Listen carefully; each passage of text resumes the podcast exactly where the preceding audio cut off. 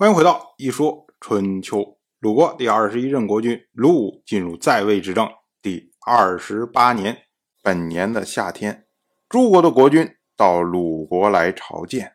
我们要说啊，自从去年晋楚之间达成了弭兵之盟，当时呢要求各自的属国相互朝见，所以呢本年哎这边朝见那边，那边朝见那边，大家都在朝见。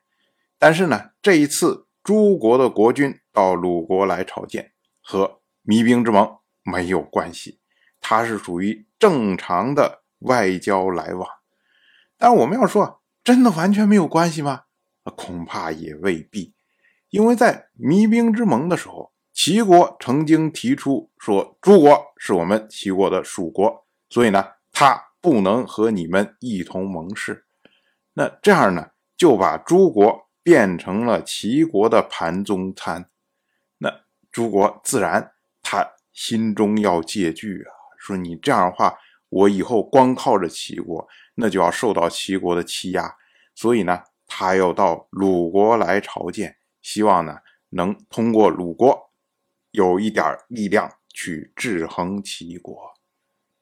到了本年的夏天八月，鲁国举行了大型的雨季。我们要说啊，虞祭就是求雨季，那肯定是说鲁国发生了大型的干旱。同样是本年的秋天，蔡国的国君蔡固从晋国回国。之前我们讲夏天的时候，蔡固到晋国去朝见，是因为晋楚之间弭兵之盟，要求各自的属国相互朝见，所以呢，蔡固去了。那如今呢，从晋国回国。经过了郑国，当时呢，郑国的国君郑家宴请他，可是呢，蔡固在宴席上失礼，郑国的公孙郑乔就评论说：“蔡侯恐怕不能免于灾祸。”之前他从这里经过的时候，国君就派出执政大夫郑舍之在东门之外慰劳他，结果呢，他就表现的非常的傲慢。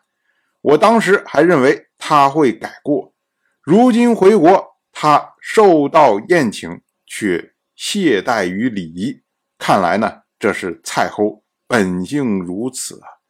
对待大国反而把懈怠、傲慢作为自己的本性，能得善终吗？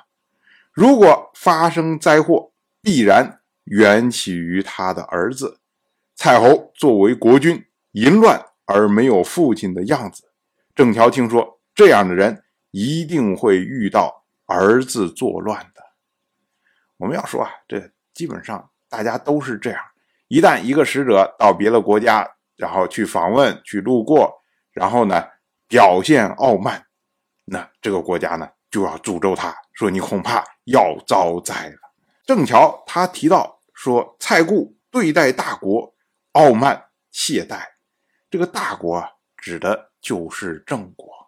虽然在我们讲春秋开始的时候，郑国、魏国、陈国、蔡国、宋国，哎，大家都是一个级别的国家，都是属于大国。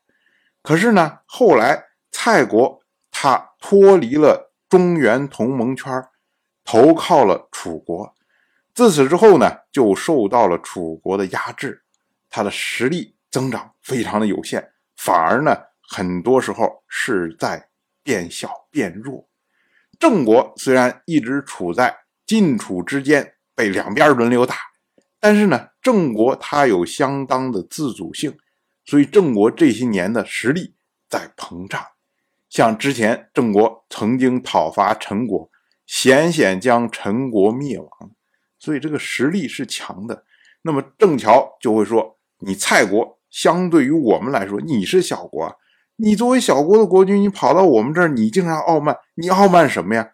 哎，是这么个意思。至于呢，他提到说，这位蔡固他淫乱而没有父亲的样子，是因为蔡固和他的儿媳妇儿通奸啊，这种事情都传到郑国来了，可见这位蔡固是何其的有恃无恐啊！那你这样儿对付你的？儿子，你的儿子能不会反过来对付你吗？所以呢，郑桥才会认为蔡固他如果出事儿的话，一定是因为他儿子的缘故。当然了，我就这么一说，您就那么一听。感谢您的耐心陪伴。